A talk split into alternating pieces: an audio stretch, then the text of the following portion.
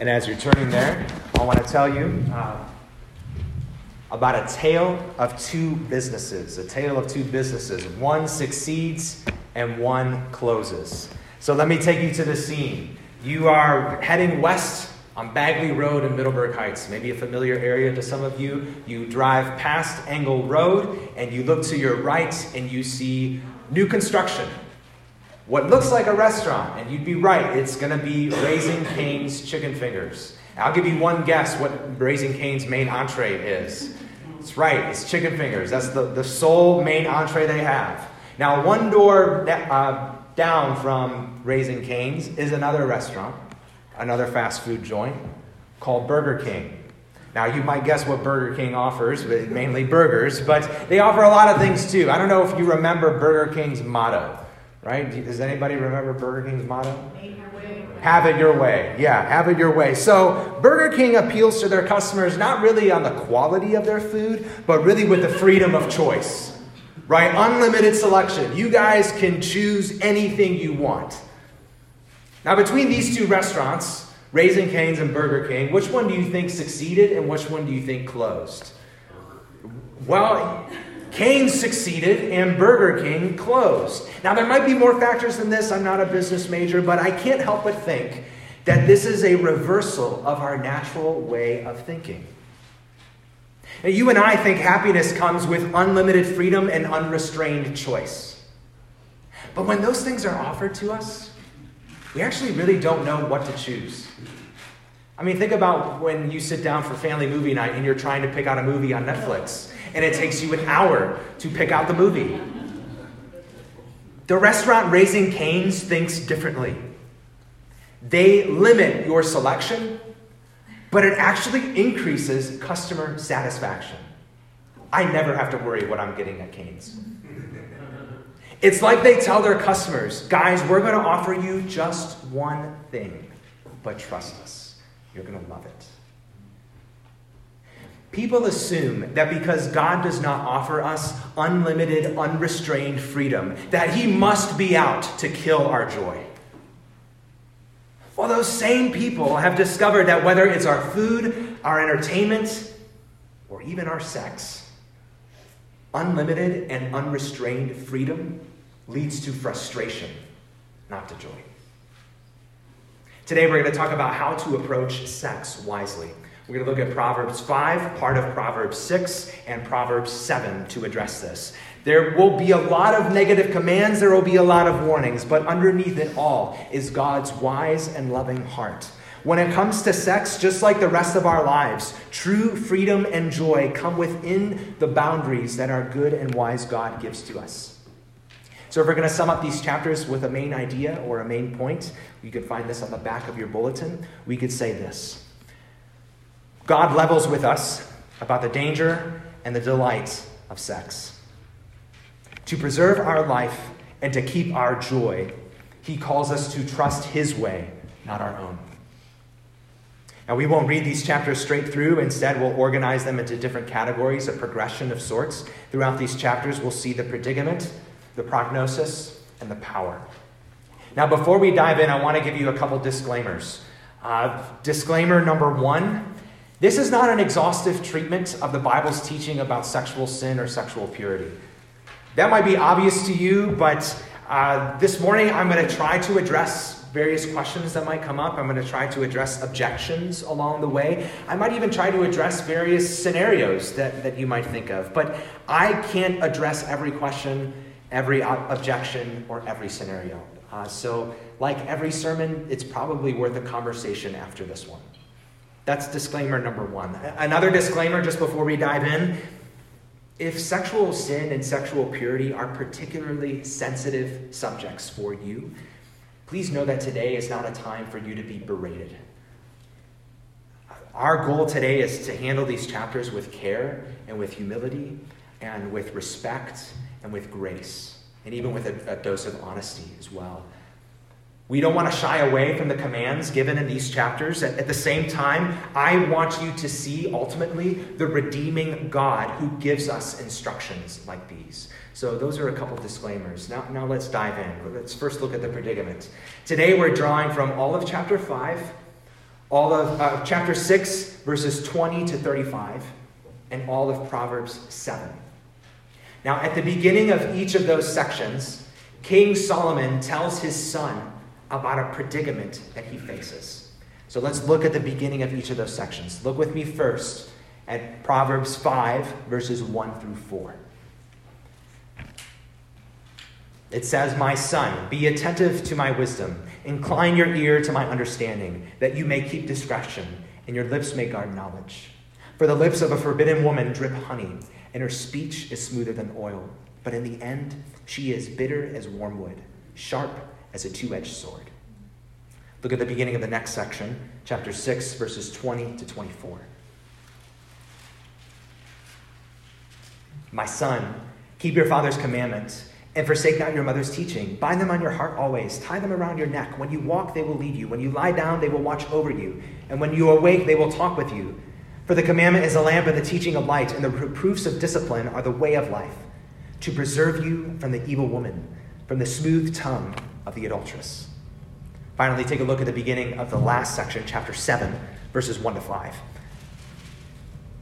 My son, keep my words and treasure up my commandments with you. Keep my commandments and live. Keep my teaching as the apple of your eye. Bind them on your fingers. Write them on the tablet of your heart. Say to wisdom, You are my sister, and call insight your intimate friend, to keep you from the forbidden woman, from the adulteress with her smooth words. Now, all three sets of verses sound really similar, don't they? Solomon draws his, attention, his son's attention to a predicament. It's really a competition a competition between two messages vying for his son's heart. One message comes from his father, the other message comes from this woman who's called the forbidden woman or the adulteress. Now, a little bit background on her. We get introduced to the forbidden woman in chapter 2, verses 16 to 17. There we learn that she has forsaken her husband and she has even forsaken her God. Other details that these chapters indicate that, that this is a woman who remarried, and specifically remarried a husband who is outside of God's people. This woman as a whole is a symbol for sexual immorality, sex outside of God's good boundaries. Now, later, when we read chapter 9, uh, this forbidden woman will be called woman folly. So, not only is she a symbol of sexual immorality, she's also a symbol of all spiritual unfaithfulness. So, if, if you know the story of King Solomon, you know how his story proved this as well. Solomon's sexual unfaithfulness led him to be unfaithful to the Lord. Solomon would have his heart turned away from the Lord to worship the gods of his many wives. Now, one pastor notes the particular danger of sexual sin like any sin, it distances us from God. But sexual sin also often causes us to create a God in our own making, in our own image. Sexual sin often causes us to create a God who approves of our decisions. That's why it's particularly dangerous. Now, as we look at this predicament, one question you might have at the outset is why does she have to be a woman? Is Solomon sexist? Is he saying that all women are mere objects or all women prey on innocent young men? No, he's not saying that. I don't think that would be a fair way to read it. To remind you, Solomon's writing to his son. I imagine if he wrote to his daughter, he would warn her about the forbidden men that she would have to avoid. And I would say, too, if you read the rest of Proverbs, you would see Solomon has ample categories for men who are sinful. If you read the rest of Proverbs, you would eventually get to Proverbs 31 and the virtuous woman who is valuable not just be- because of her sexuality, but who is valuable because she works diligently and skillfully to help her family. So Solomon's not targeting women here. The predicament at hand is that there is a competition for his son's heart. A competition between two sets of words the words of his dad and the words of the forbidden woman. Now, did you notice how Solomon describes the woman's words? Look at chapter 5, verse 3. He says, They drip honey, they are smoother than oil. Look at chapter 6, verse 24. The smooth tongue of the adulteress. Chapter 7, verse 5, he describes her words again as smooth. Her words go down easy. They taste good. They offer immediate, visible satisfaction. So his, the, Solomon is a dad who straight up acknowledges, son, in the moment, her words are way more appealing than mine are. In the moment, her words are way more attractive. In the moment, her words are way more persuasive than mine. We think of this competition between these two sets of words. This competition has existed ever since the beginning, ever since Eden, really. Think back to Adam and Eve. They could have listened to God's word and go his way, or they could listen to the serpent's words and go their own way. Remember how the serpents used words.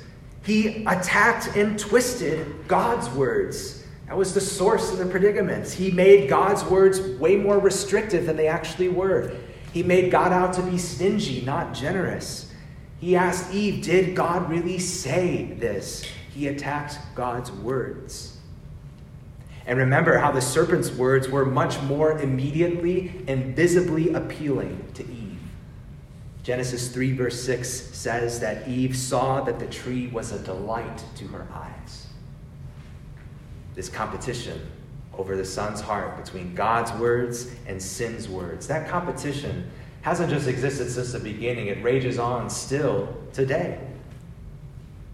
Sin appeals to us through its words, sexual sin in particular. Sexual sin tries to convince us using words like, oh, you work so hard. You're under a ton of stress. You deserve a break. Doesn't try to convince you what you're about to do is right, it's just trying to convince you what you're about to do feels good. Contrary to that, God's word says that the rest you really need is not in sin, it is in Him. Sin uses words to try to convince us. It says things like, sex is everything. This is the core of who you are. To deny it would be to deny your true self. God's word says sex isn't everything. It can't bear their, that weight. There's no way it could. Your worth and your meaning extend beyond your sexuality. To be your true self is actually to deny yourself and to follow Jesus. Because Jesus gives you the identity and the rootedness that you're searching for in a romantic relationship or in sexual fulfillment. Sexual sin uses words to try to convince us. Words like, sex is nothing. It's just physical, it's natural. If you feel something is good, it must be good, especially if it doesn't hurt anybody. God's words say sex isn't nothing. It has deep meaning and beauty that's ultimately meant to reflect Christ's love for the church. God's word says just because a craving is natural doesn't mean it's good.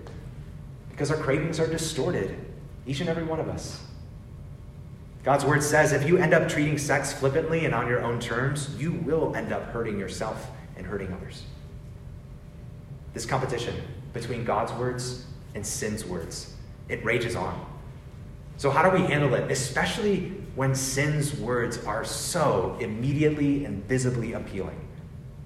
Well, next we go to the prognosis the prognosis for the predicament. To handle this competition between God's words and sin's words, we need to maintain three things. We need to maintain discipline, maintain distance, and maintain perspective. First step of the prognosis maintain discipline. Look again at chapter 5, verse 1. Solomon writes, Be attentive to wisdom, incline your ear to my understanding. Look down at chapter 5, verse 12. What will the son say after he gives in to the woman's words? He'll say, How I hated discipline. Notice that blame is laid at his feet, not the woman's. Look at chapter 6, verse 21. What the son should do with his dad's teaching. He says, Bind them on your heart always, tie them around your neck. Look at chapter 7, verse 3. It's not enough that he disciplines himself to keep listening and looking at God's word, he must internalize it so that it affects his heart. Chapter 7, verse 3 bind them on your fingers, write them on the tablet of your heart. You see, Solomon doesn't advocate for discipline for discipline's sake. He advocates for discipline in order for his son to keep his heart for the Lord. Because our hearts are prone to wander. we need to keep them, just like we talked about last week. Because as soon as our heart goes, our eyes and our feet will soon follow. So Solomon warns of this in chapter 6, verse 25. Do not desire her beauty in your heart. Chapter 7, verse 25. Let not your heart turn aside to her ways. It's like he tells his son, Son, you can't expect to face this competition successfully without disciplining your heart. Sin is too appealing, sin is too powerful, sin is too persuasive to just try to handle it by winging it. Now, I know a lot of us here, a lot of you here are runners. I know people here who've done 5Ks, 10Ks, people who've ran half marathons. I know one guy who did it yesterday. I know people who've run marathons, Tough Mudders. There are a lot of runners here. Now, ask the people who have done any kind of running competition, and they're going to tell you that the competition really begins before the whistle blows. If you show up to the competition without having trained and disciplined yourself, you're going to lose. Your success in the competition is largely a product of your discipline to train for the competition. So, my friends, saying no to sin and yes to God, it does not begin in the moment of crisis. It begins in your daily discipline. Some of us are trying to stay faithful to God and fight off sin without discipline, and you wonder why it's hard. If you sat on your couch all the time, never exercised, and ate plenty of junk food, you wouldn't be surprised when you can't run a marathon. And when you do the spiritual equivalent, when you just sit around taking a bunch of junk and don't internalize the word, are you going to be surprised that fighting sin is hard? Chapter 7, Solomon paints a scene for us. It's of a young man who falls into the woman's trap. And where does his trouble begin? His trouble begins with his lack of discipline, it's his idleness. You see, if he was disciplined, he wouldn't wander aimlessly. He would be focused. If he was disciplined, he wouldn't have an empty mind. He would have a full mind. My friend, if you're going to handle the competition between God's word and sin's word, you must maintain discipline. Listen to what the Apostle Paul told Timothy discipline yourself for godliness because our hearts do not naturally love God and hate sin. They actually naturally do the opposite. And I, I, can't help but think of our current moment and how the stakes are even higher. Discipline is harder now because our endless distractions have destroyed our ability to concentrate and to focus. And I can't help but think that Satan takes advantage of this. Now, I don't want to be the guy who cries boogeyman at the sight of your TV or the sight of your phone, but I bet if you looked at those things less, you could concentrate more. I bet if you weren't so distracted, you could be more disciplined. And friend, I don't want to just hammer this home moralistically. I want to give you hope that you can do this. I know it's a work in progress, but Christian, I want you to remember that you have resurrection power in you. I don't want you to be defeated before you start. There is hope to discipline yourself for God because God has given you a new heart if you are in Christ. For believers in Jesus, He is the one who died for the wickedness of your hearts, and He is the one who gives us new hearts. So, my friend, you can internalize the Word. You can keep it in front of you all the time, even if you can't memorize it. You can maintain discipline. So we face this predicament, this competition between God's words and sin, sin's words. And Solomon gives a prognosis for it. So, first step was to maintain discipline. Second is to maintain distance. Maintain distance. Namely, is to maintain distance from temptation, to do what you can to avoid it. Look at chapter 5, verse 8. He says, Keep your way far from her. Do not go near the door of her house chapter 6, verses 27 to 29. Can a, man, can a man carry fire next to his chest and his clothes not be burned? Or can one walk on hot coals and his feet not be scorched? So, he, so is he who goes into his neighbor's wife. None who touches her will go unpunished. Maintain distance. Now, let's be clear what Solomon's not saying. Solomon doesn't tell his son, son, just go ahead and cloister yourself off from the world. Go be a monk and live in a monastery where you'll face no temptation ever. Now remember, he told his son, you got to deal with your heart first. You can remove the temptation from your circumstances, but you can't remove the desire of sin from your heart. Solomon doesn't tell his son, you know what, son, just it might be a good idea. Don't interact with people, especially bad people. Just avoid them. Well, not only is that inevitable, if we did that, we would never have opportunity to show love and mercy, virtues that Proverbs upholds. We remember Jesus, who was pure in heart while living in the world and showing mercy to the worst of sinners. So, what is Solomon saying if he's not saying those things? I think the main point Solomon is trying to drive home, he's telling his son that sin, sexual sin in particular, is too dangerous to flirt with. It's too dangerous to flirt with. He says its consequences are too devastating even to entertain. He warns of those consequences in chapter 5, 9 to 14, in chapter 6, 30 to 35, maybe most ominously in chapter 7, verse 27. He says, left unchecked, sexual sin will destroy your health, it'll destroy your bank account, it'll destroy your family, it'll destroy your reputation, it'll even destroy your eternity. I've heard one pastor share, uh, he said that you know, no one's ever told me that they're really glad they committed adultery.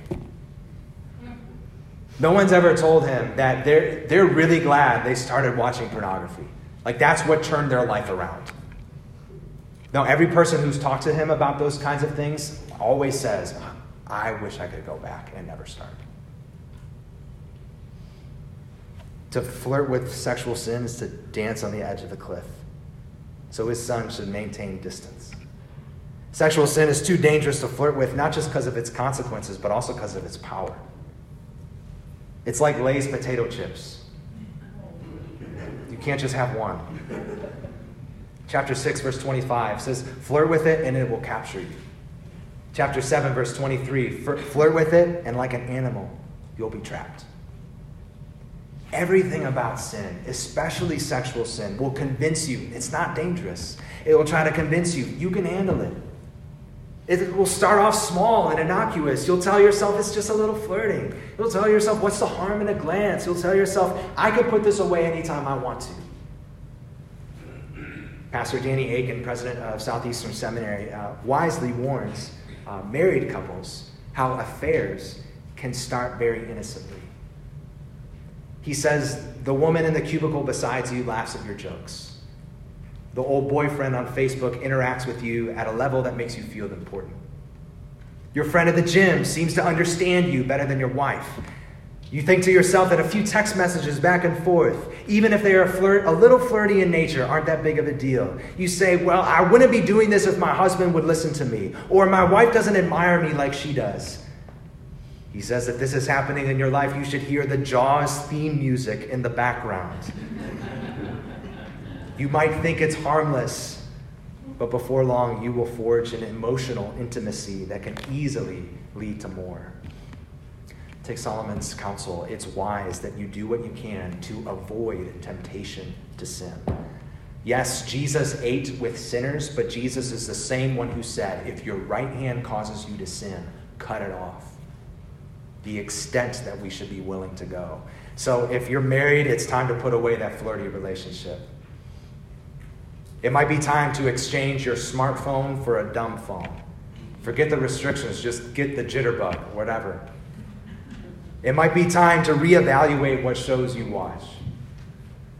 Solomon is not trying to keep his son from fun, he's trying to keep his son from harm. And again, remember his story. This was the wisest guy in Israel's history. He took Israel to the height of its glory and he threw it away He threw it away for sexual sin. It's like he tells his son, Son, don't be like me and learn from my experience. Learn from this teaching. Maintain distance from temptation. Now, in this predicament, sometimes temptation is unavoidable. So, what do you do when you meet it? Well, this is the third step in the prognosis, is to maintain perspective. Namely, Solomon wants his son to see through sin's lies. And Solomon gives a sample of the lies that sin tells in chapter 7, verses 10 to 20. So follow along as I read those. Chapter 7, verses 10 to 20. Behold, the woman meets him, dressed as a prostitute, wily of heart. She is loud and wayward. Her feet do not stay at home. Now in the streets, now in the market, and at every corner she lies in wait. She seizes him and kisses him, and with bold face says to him, I had to offer sacrifices, and today I have paid my vows. So now I have come out to meet you, to seek you eagerly, and I have found you. I have spread my couch with coverings, colored linen from Egyptian linen. I have perfumed my bed with myrrh, aloes, and cinnamon. Come, let us take our fill of love till morning. Let us delight ourselves with love. For my husband's not at home. He is gone on a long journey. He took a bag of money with him, and at full moon he will come home. Solomon tells his son, maintain perspective. This woman is not who she appears to be. Outwardly, she's attractive. Inwardly, it says she's wily of heart. Her actions say that she'll give herself away, but literally, she is guarded in heart. She might give herself away physically, but she will not give herself away entirely. She will not give away her heart. She offers this kid a night of unparalleled pleasure that she claims will be consequence free. She says, God's not going to be mad. Me and God are tight. I've made my sacrifices. My husband's not going to find out. He's away. And in that day, people didn't eat meat every day. People didn't have nice furniture. So one commentator says this kid thinks he's hitting the jackpot. A beautiful woman, a great feast, a luxurious setting, exotic experiences, she says, are all waiting just for him. But here's the thing he could maintain perspective and just see right through it. If she's willing to betray her husband, who says that she gives a rip about him? But instead of maintaining perspective and seeing through her lies, the young man acts on impulse. He acts like an animal. Verse 22 he acts like an ox that is led to the slaughter. The craving of the moment blinds him to the consequence beyond it. So Solomon, under the inspiration of the Holy Spirit, he levels with his son. He levels with him. I think it's ironic that people call God unloving for warning us about the consequences of sin. Isn't it unloving to do the opposite? Isn't it unloving to hide the consequences? I mean, the world tells, does things like tell girls that you know, you need to portray yourself as sexually available and attractive. Like that's the ideal. The world hides the consequence that this has led to an exponential increase in eating disorders, anxiety, suicide, and sexual abuse. The world wants you to do what feels good in the moment. It hides the consequences of how this has led half of men and a third of women who literally have their brains rewired by addiction to pornography. So you tell me who's loving God who levels with us about the consequences, or the world who hides them from us? The woman in the story doesn't want the young man to maintain perspective. She wants him to live only for the moment. So, so far, we've really only talked strategy and warnings. Now, I don't know about you, but I don't need a lot of convincing that I've messed up when it comes to God's instructions about sexual purity. I don't need a lot of convincing about the consequences of sexual sin. I think, I admit, I hope everybody else does, that we've all done wrong. We've all been stupid. We've even all gotten hurt. So it's not enough just to know how bad sin is. It's not enough to know how dumb we've been. If that's all that Solomon did, he wouldn't be a very persuasive parent, would he?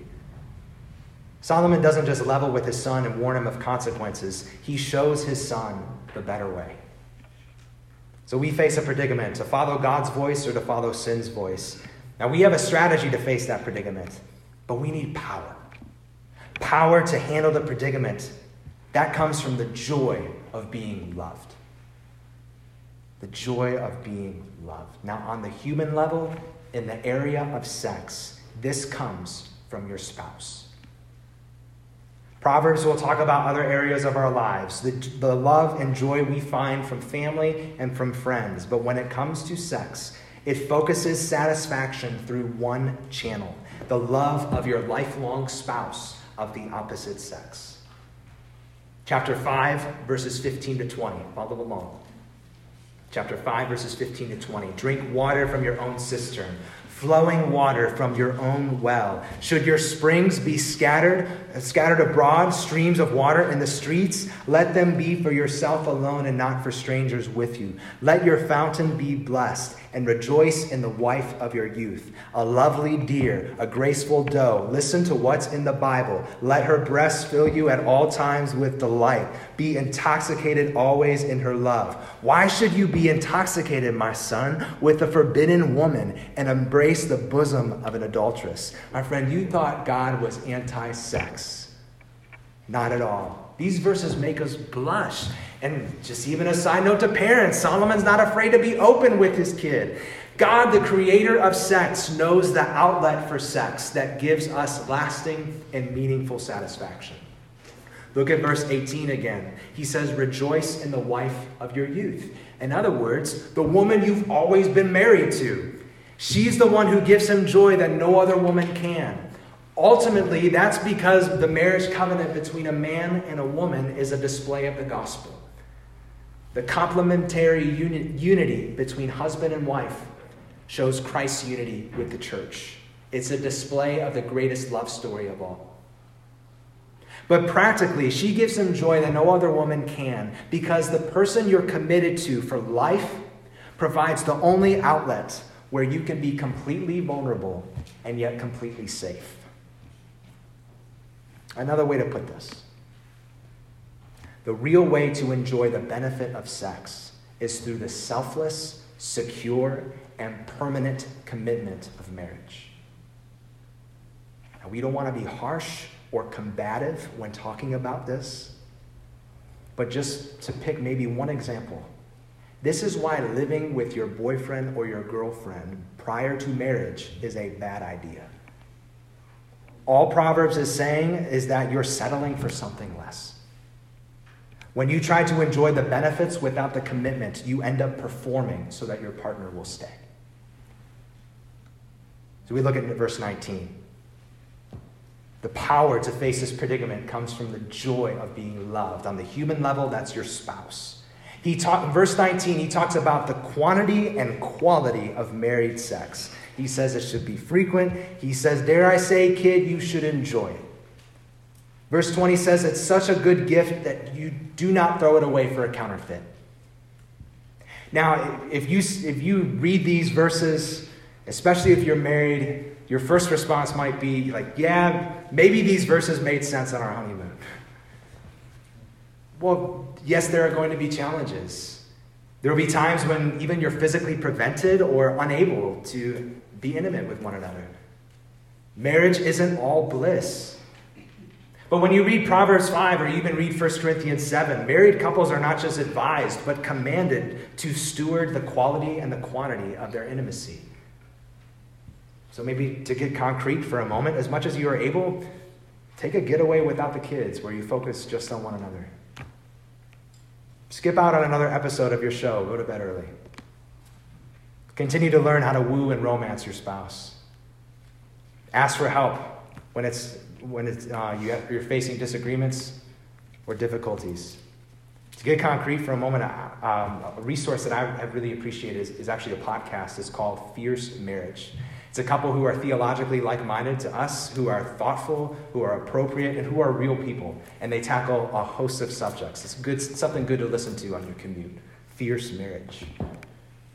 Friends, marriage, married sex is a good gift. The joy of it can give us power to say yes to God and no to sin. But listen, if you are banking on that to give you all that you want, oh, you'll be disappointed. Whether married or single, the power you need to handle the predicament of choosing God and not sin. That power comes not just from the joy of your spouse's love, but from the joy of God's love for you in Christ. We get hints of that at the beginning of chapter 7. Notice the kind of relationship, the beginning of chapter 7, that his son should have with God's wisdom. He shouldn't just know it, he should treasure it. He shouldn't just memorize it, he should be close to it, a friend to it. Why? Because God's words, it says, are life. We follow God's ways, even God's ways when it comes to sex, because we trust and even delight in, the, in God's character. And if you want to know God's character, ultimately, look no further than God's Son. Jesus is the groom who has loved us like no one else, who has seen you at your worst and sought you out anyway. Who, like we sang earlier, with his own blood, he bought you, and for your own life, he died. And Jesus is coming again for his bride. Author Nancy Guthrie writes Jesus, the church's groom, will not fail to protect us from evil. He will not dominate or abuse or ignore. He will not abandon. He will not die. His love will satisfy us forever in a home even better than Eden. Whether married or single, divorced or widowed, we all long for complete satisfaction and perfect harmony that we haven't experienced yet. Direct this longing toward the only one who can love you this way forever. So, friend, if you see these instructions in Proverbs 5 to 7 as God restraining you, well, then I submit you haven't seen the character of the God who gives these instructions. He is the one who opened up his arms for you by giving you his only son. He is worth trusting and listening to, even in this area. Let's pray.